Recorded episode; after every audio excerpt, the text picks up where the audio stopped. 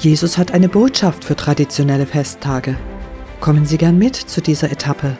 Mein Name ist Tamara Schüppel und ich bin auf Erkundungstour durch das gesamte Johannesevangelium. Über Ihr Feedback würde ich mich sehr freuen.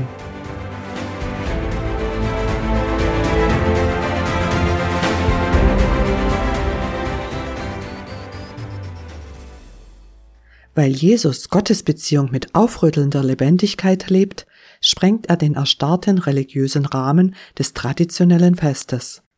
Seine Botschaft in folgender Begebenheit ist hochaktuell, besonders an christlichen Festtagen.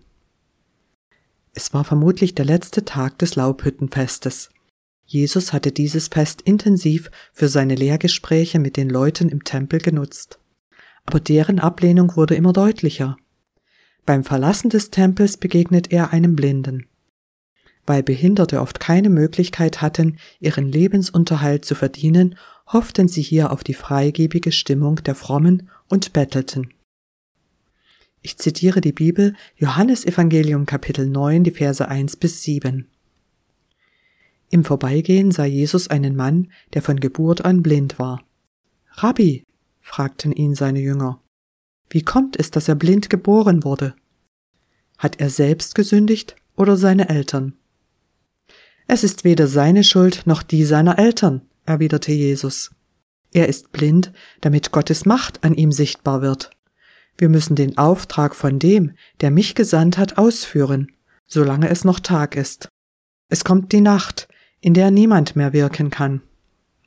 Doch solange ich noch in der Welt bin, bin ich das Licht der Welt. Dann spuckte er auf den Boden, machte einen Brei aus seinem Speichel und strich ihn auf die Augen des Blinden.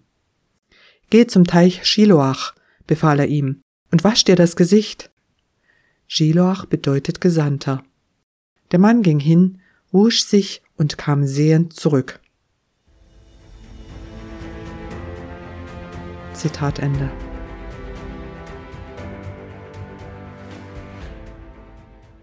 Allgemein bekannt war damals die Erkenntnis, dass Leiden grundsätzlich auf Sünde, also auf Trennung von Gott, zurückzuführen ist.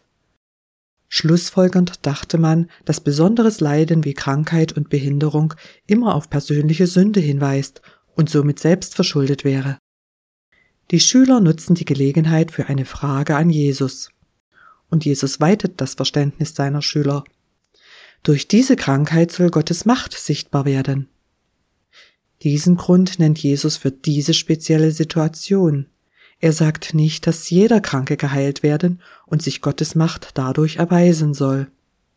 Beispielsweise heilte Jesus in einer anderen Begebenheit nur einen einzigen Kranken in einem Umfeld voller Kranker und ging dann weiter.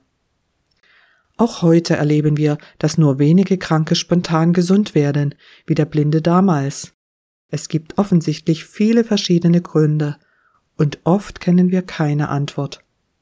Wir verstehen das Handeln des Allwissenden nicht immer, aber wir können ihm dennoch vertrauen, weil er uns liebt.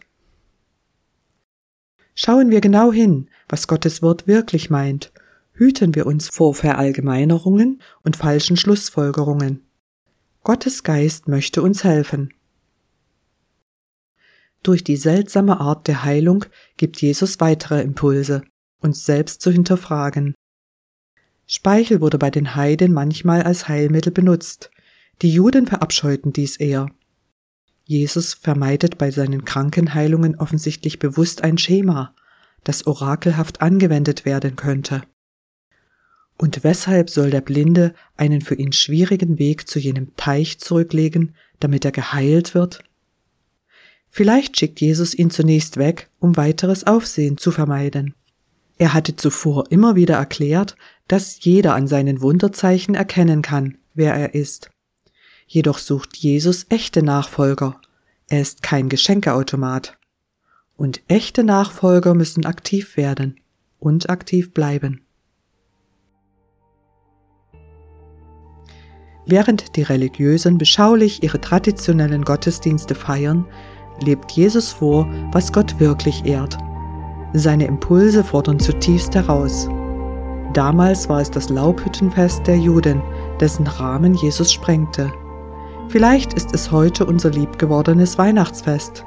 Wir geben vor, Gott zu ehren und sind mit Herz und Hand oft weit weg davon. Jesus ist das Licht der Welt. Durch seine Nachfolger möchte er noch immer die Dunkelheit der Gottesferne erhellen. Im festlichen Familienwohnzimmer genauso wie bei Drogenkonsum und Rotlichtmilieu oder im Krankenhaus bei Sterbenden.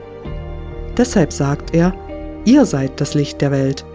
Euer Licht soll leuchten vor den Menschen, damit sie eure guten Taten sehen und euren Vater im Himmel preisen.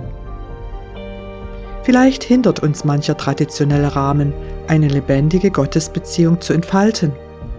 Folgen wir mutig dem Beispiel von Jesus.